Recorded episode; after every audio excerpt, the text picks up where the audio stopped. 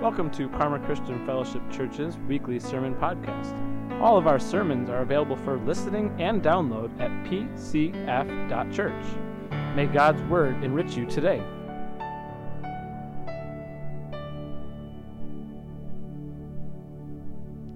Good day to all of you. He is risen. Today is the day where every congregation all across the world is celebrating and commemorating the day that Jesus Christ rose from the dead, the day of his resurrection. Jesus Christ, the Son of God, Jesus Christ who performed miracles, Jesus Christ who taught with boldness and authority, Jesus Christ who had power over demons, Jesus Christ who was betrayed, Jesus Christ who was arrested, Jesus Christ who was falsely tried and condemned, Jesus Christ who was crucified on a cross, Jesus Christ who died on that cross, Jesus Christ who was buried in a tomb and sealed for three days. It was this Jesus Christ who was both fully human and fully God, who was resurrected, who rose from the dead. And that's significant, that's important. This isn't a myth, this isn't a fairy tale. This actually happened. It's history. Furthermore, it's actually true that he rose from the dead. There are certain beliefs out there that perhaps Jesus really didn't die, that it seemed like he died. But no, life truly exited his body. There was nothing but a corpse left. And if you've witnessed anyone die in your life, either a close family member or a friend, maybe you were actually at the moment where your friend or family member died, then you know what I mean. When someone dies, life exits them. There's nothing left except a corpse. That's what happened to Jesus. And yet, he truly, historically, and factually was resurrected from death. He came alive. And this is the day, since 2,000 years ago, every year the church in its various congregations all across the world has celebrated and commemorated this time. For his resurrection validates all his claims to be the Son of God, validates all his claims that he is the only agent of salvation, validates all his claims that he alone can provide peace with God, reconciliation with God, friendship with God, fellowship with God, relationship with God. It is his resurrection that validates those claims, and it is his resurrection that secures our hopes in those claims. Amen? This is why every Easter, I love giving my kids an empty Easter egg. And I know some of you are like, why are you, what, an empty Easter egg? An empty Easter egg symbolizes the empty tomb. In fact, if you do a little bit of research, prior to when we started putting candy in eggs, it was always empty to signify that. And the empty tomb is more meaningful and more powerful and more significant and more important than any piece of candy. I would rather my children learn about the resurrection than receive a piece of candy. Praise God, everyone. The cross is bare and the tomb is empty. Jesus Christ has been risen from the dead. Now, I have a question to ask you. Have you ever had a hope? Have you ever had a dream? Have you ever had a hope or a dream in something or someone? Have you ever had that hope or dream not come into fruition? How did that make you feel? How did that make you feel? Odds are if that dream or hope was minuscule or small in scope and dimension, then you moved on fairly quickly. It didn't take much to accept that and move on. However, if that hope and dream was large in scale, was high in magnitude, then it would be very difficult and challenging for one to just simply get over it and simply accept it and move on. The higher the hope and dream, the more devastating it feels when it doesn't come into fruition. And that emotion is intensified even more if that hope and dream being incomplete is final. What I mean by that is some hopes and dreams are repeatable. Perhaps you lost that one championship game, but you're still healthy enough to play the next championship game. So you can always attempt to win the next one. But some hopes and dreams, when they don't come into fruition, when it's not completed, when they don't happen, it's a one time event. It's either then or never. And if you've ever experienced that type of loss, then the emotion of loss, where the hope and dream doesn't come in fruition, is even more intense. You feel crushed, utterly defeated. And all of us, we've experienced that from time to time. And we interpret those losses as failures, and perhaps it leads us to depression or denial or anger. It's very difficult to go through that. Sometimes it leads us to regret. I remember the first time I had such a experience in my own life, a crushing defeat where my hopes and dreams were lost. It's when my first marriage fell apart. It was a time in which it fell into divorce, utterly crushed me. I felt lost. I felt defeated. I felt devastated. It took me two years to overcome it, two years to find a place of healing. I had to go to counseling. It was not a fun time. Praise God, I, I got to the point of healing. But that experience, it was overwhelmingly crushing to have such high hopes and high dreams not be realized. Now, perhaps you're sitting there and you know what I'm talking about. Perhaps me discussing this has welled up within you either immediate wounds or old wounds. Perhaps you can relate to the sensation of having a hope and a dream not coming to fruition. And that doesn't necessarily sit well with you. Perhaps you're feeling a little uncomfortable because of that. Or perhaps you've gotten to a place of healing, that the wounds aren't as effective towards you but you can still empathize to what that feels like. Now, if you're feeling uncomfortable or you can empathize to what I'm describing, I want you to sit in that place of uncomfortability. I want you to allow those emotions to well up in you, and I want you to feel uncomfortable. All too often, we approach Easter from a purely intellectual perspective. And that's good, that's wonderful it's a good thing to approach Easter and try to understand it from an intellectual perspective. But all too often, we don't approach Easter from a more emotional and empathetic position of understanding and trying to grasp the story from that perspective. And my friends, to truly understand the joy of the cross, we must first wrestle with the grief that the devastating and crushing failure and loss in which the cross brought upon the hopes and dreams of the disciples that followed Jesus Christ. To truly grasp the joy of Easter, we must first comprehend the grief of the cross. The grief of the cross that nailed our Savior, Jesus Christ, and killed him.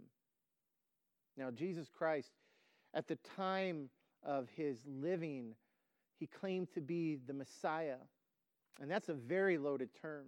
I could spend four or five sermons on what Messiah means and what all goes into it. And I'm not going to do that. I am going to talk a little bit about Messiah. But before I even discuss a little bit of Messiah, it's beneficial to understand the context in which he lived, especially the relationship between Israel and Rome. At the time, Israel was a vassal state under Roman power, under Roman rule. They didn't have complete autonomy, but Rome allowed and granted them some level of autonomy to function as their own state. Now, centuries prior to this, they had their own nation. Israel did. They had their own kingdom, they had their own kings. You can read all about this in the Old Testament.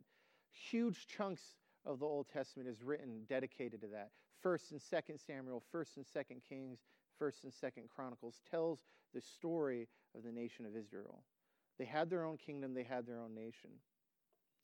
And over a course of events, and I leave you to read the Old Testament to know what those events are, over a course of certain events, that nation of Israel was conquered, it was destroyed. Babylon came in and completely destroyed them. And after a few years, 70 years, they were allowed to return as a vassal state under that kingdom. Under that kingdom. And they remained to have a little bit of autonomy, not all, but a little bit.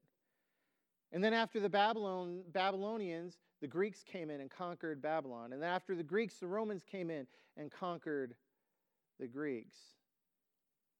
And every shift of power, every change of power, Israel remained a vassal state with some form of autonomy. They never really had freedom.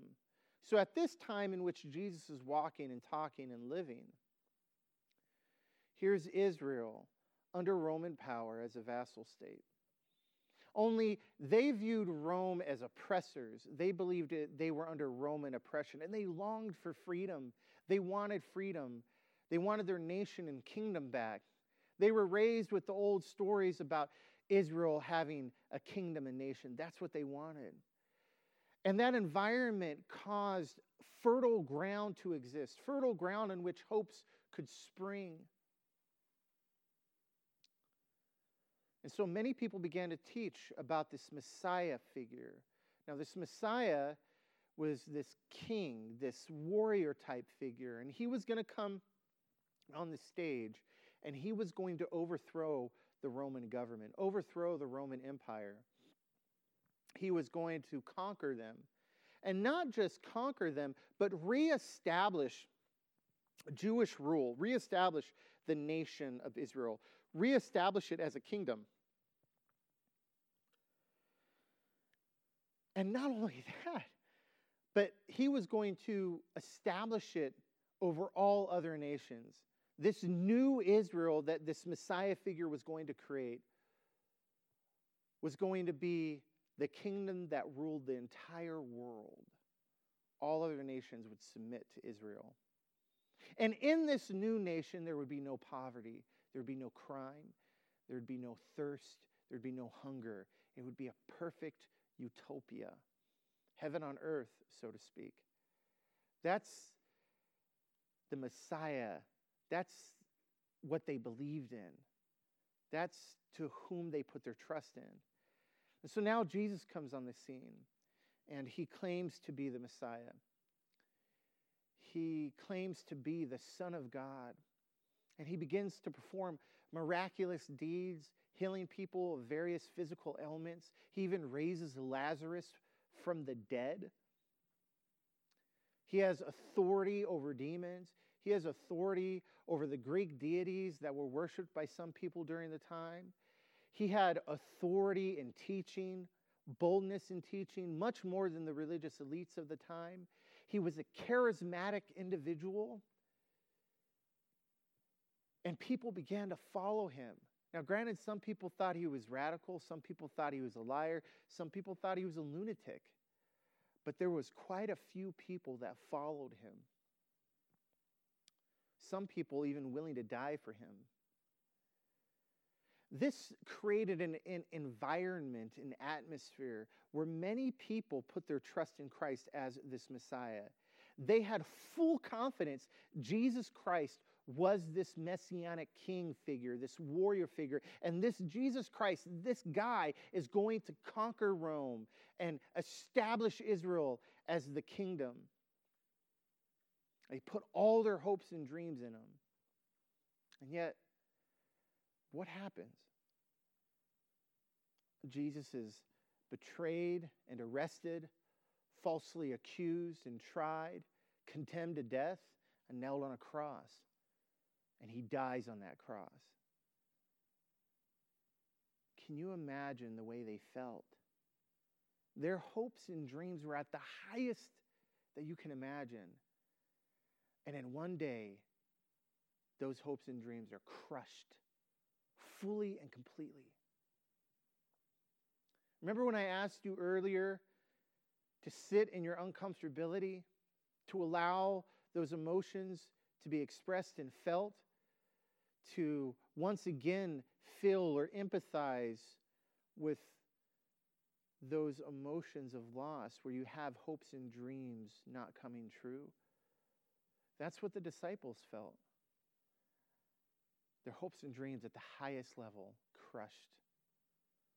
And I would dare say that the given the nature of their hopes and dreams and what they wanted, it was a thousand times worse. Their loss was a thousand times worse than what we've ever experienced. That is the grief of the cross. That's the grief of the cross. And yet, soon, the grief of the cross will be overshadowed by the joy of the empty tomb. This is where we pick up in the Bible. After the resurrection, there are two disciples. They're walking on a road. One of them is Simon. The other one, we don't know who the disciple is. And they're walking. They don't know that Jesus has been raised from the dead. They don't know that he's been resurrected yet. And they're walking. They're walking to a place called Emmaus. This is how Luke records it in his gospel, starting in chapter 24, verse 13. Now, on that same day, two of them were going to a village called Emmaus, about seven miles from Jerusalem, and talking with each other about all these things that had happened. While they were talking and discussing, Jesus himself came near and went with them. But their eyes were kept from recognizing him. And he said to them, What are you discussing with each other while you walk along? They stood still, looking sad. Then one of them, whose name was Cleopas, Cleopas is Peter, answered him, Are you the only stranger in Jerusalem who does not know the things that have taken place there in these days? He asked them, What things? They replied, The things about Jesus of Nazareth, who was a prophet, mighty indeed in word before God and all the people, and how our chief priests and leaders handed him over to be condemned to death and crucified him. But we, we had hoped we had hoped that he was the one to redeem Israel. Yes, and besides all this, it is now the third day since these things took place. Moreover, some women of our group astounded us. They were at the tomb early this morning, and when they did not find this body there, they came back and told us that they had indeed uh, seen a vision of angels who said that he was alive. Some of those who were with us went to the tomb and found it just as the women had said, but they didn't see him. Then Jesus said to them, Oh, how foolish you are, and how slow of heart to believe all that the prophets have declared. Was it not necessary that the Messiah should suffer these things and then enter into his glory? The beginning with then beginning with Moses and all the prophets, Jesus interpreted to them the things about himself in all the scriptures. As they came near the village to which they were going, he walked ahead as if he were going on. But they urged him strongly, saying, Stay with us, because it is almost evening and the day is now nearly over. So he went in to stay with them. When he was at the table with them, he took bread, blessed and broke it, and gave it to them. Then their eyes were opened and they recognized him, and he vanished from their sight. They said to each other, Were not our hearts burning within us while he was talking to us on the road? While he was opening the scriptures to us? That same hour they got up and returned to Jerusalem. And they found the eleven and their companions gathered together. They were saying, The Lord has risen indeed and has appeared to Simon. Then they told what had happened on the road and how he had been made known to them in the breaking of the bread. This is the word of God for the people of God. Now, this passage has many lessons in which we can learn, but I only want to focus on three. First, to whom, with whom does Jesus reveal himself? To whom does Jesus reveal himself? It's quite interesting. Simon and his friend, the other disciple, they were walking toward Emmaus. Now, Peter, who's Simon, Peter and this other disciple, they're Jews. They're not only Jews, but they're not wealthy and they're disgraced followers of a dead Messiah who they had put their hopes in. Given the context of society during that time, the totem pole of social standing, so to speak, they would have been on the low end of that bar. They would have been at the low point of that totem pole. And this is to whom Jesus reveals himself. And what's even more amazing, if you read just a little bit prior to this passage, the very first disciples, the very first people Jesus reveals himself to, are his female disciples Mary and the other females. And that's even more significant because, given that time, females had even less social status than their male counterparts. The overall point is that Jesus revealed himself to those at the lowest point on the social standing. That's amazing. Think about that. The resurrection of the Son of God was the grandest, most miraculous event in human history from the time that human history began to its very end. It is the apex of the human saga. Human history revolves around this one event, the greatest event to ever grace the world. And Jesus doesn't announce it, doesn't reveal it to those with power, to those with wealth, to those with high social standing. Not at all. It is to those without power, to those without wealth, to those without social standing as the Bible has declared countless times before. Surely and indeed, the first have become last, and the last have become first.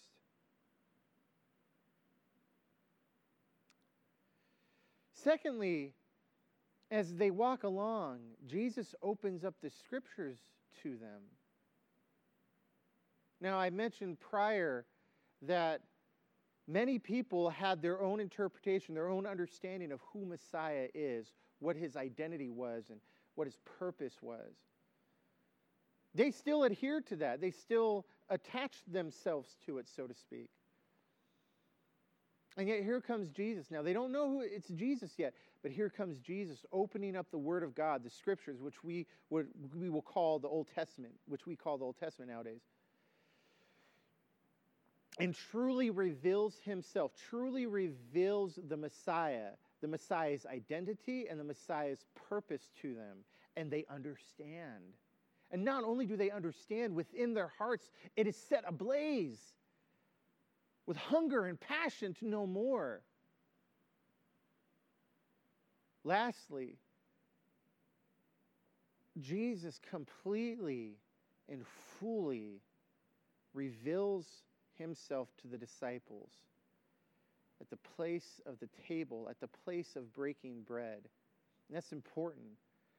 In those days, to break bread is another way of saying to eat a meal. And in those days, and even in some cultures around the world nowadays, to eat a meal with someone carries with it deep connotations and association of family and friendship and bonding and intimacy. It is a place where you enjoy one another. You can relate to that. Perhaps you haven't thought of it in that way, but with whom do we generally and mostly eat meals? It's with those we find enjoyable to be around, company we like to be around, a place of bonding, a place of intimacy, a place of friendship, a place of family. And it is at this table, at that place, where Jesus opens their eyes fully and they fully recognize him and they fully see Jesus.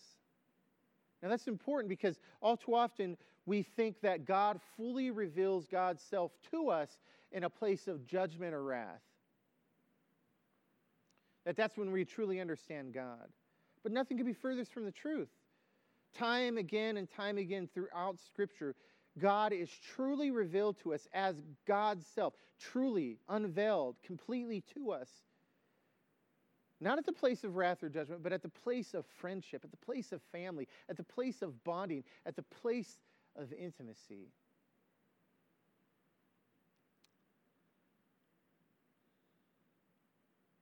And my friends, their story is our story. Like the disciples, like these two disciples, we are all on a walk. We are all on a journey. We're on a walk somewhere. Perhaps that destination is specific. Perhaps that destination is abstract in nature. Whatever that is, we are all in some kind of walk somewhere, the walk of life. And that destination, that's our own personal Emmaus. We're walking toward Emmaus. And as we walk toward Emmaus, Jesus does what he did with these disciples. He reveals himself to us. And in this passage, we find that he reveals himself to us in three ways. He reveals himself to us through experience, he reveals himself to us via scripture, and he reveals himself to us via intimacy. He reveals, to, he reveals himself to us via experience.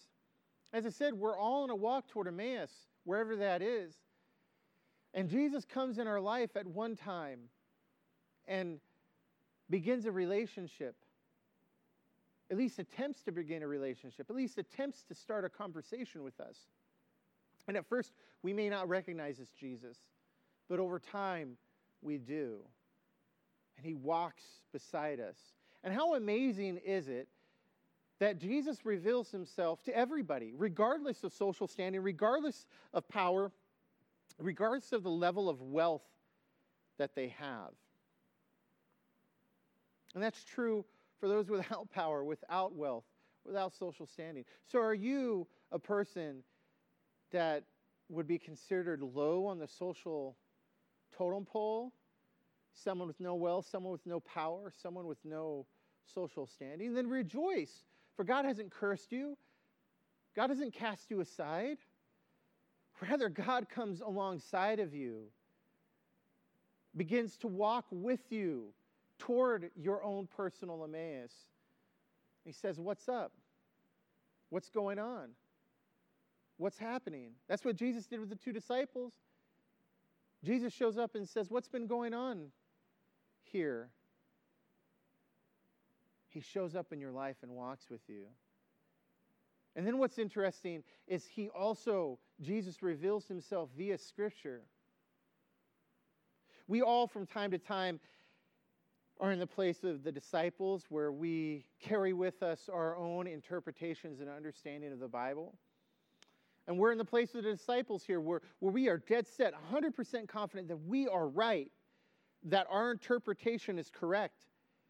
But in reality, we are farthest from being correct. We are completely wrong. We completely miss it.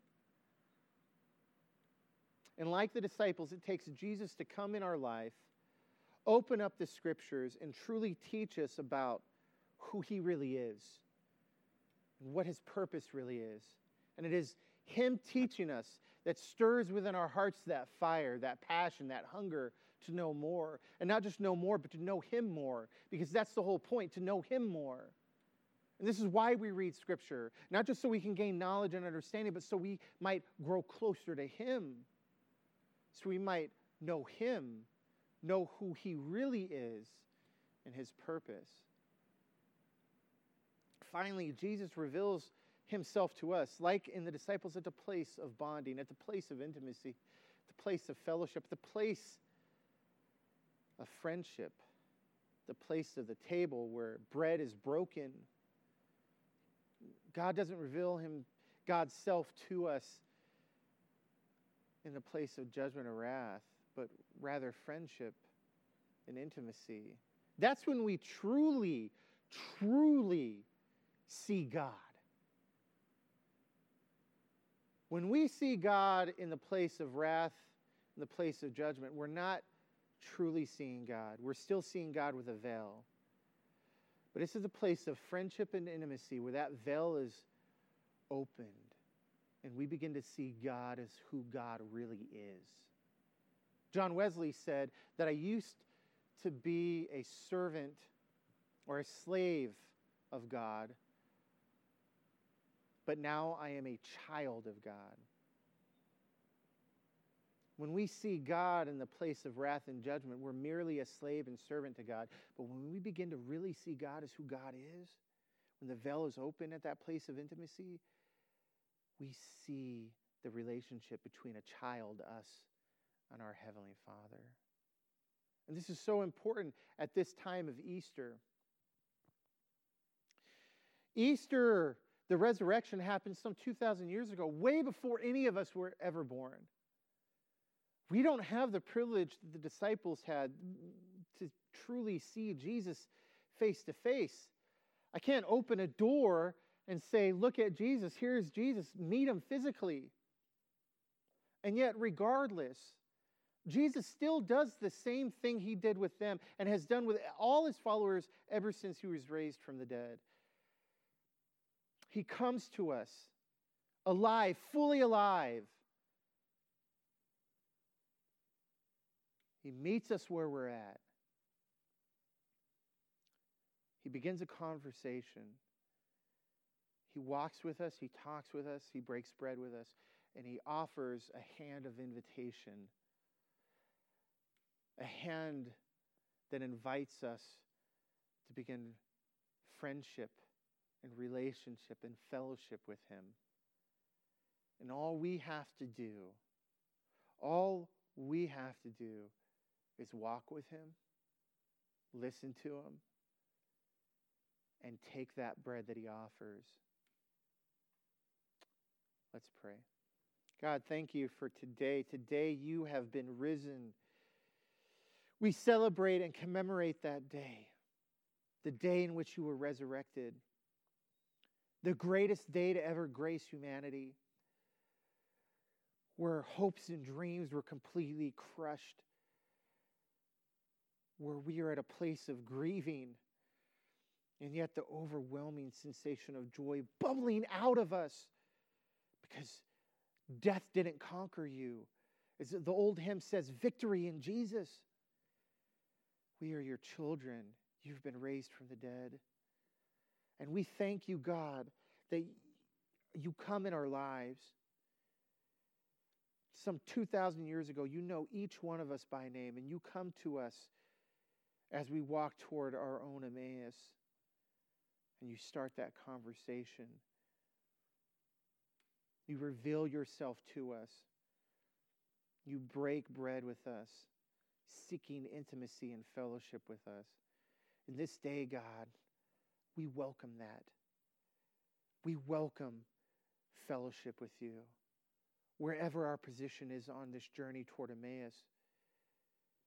If we're someone that doesn't know you, that's never known you, our hearts speak out.